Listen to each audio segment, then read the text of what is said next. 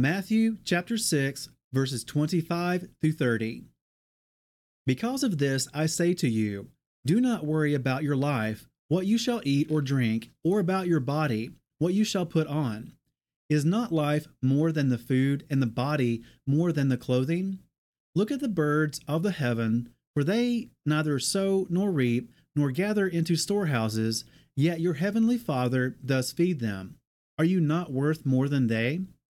And which of you, by worrying, is able to add 1 cubit to his lifespan? So why do you worry about clothing? Note well the lilies of the field, how they grow. They neither toil nor spin, and I say to you that even Shlomo, in all his esteem, was not dressed like one of these. But if Elohim so clothes the grass of the field, which exists today, and tomorrow is thrown into the furnace, how much more you, O you of little belief?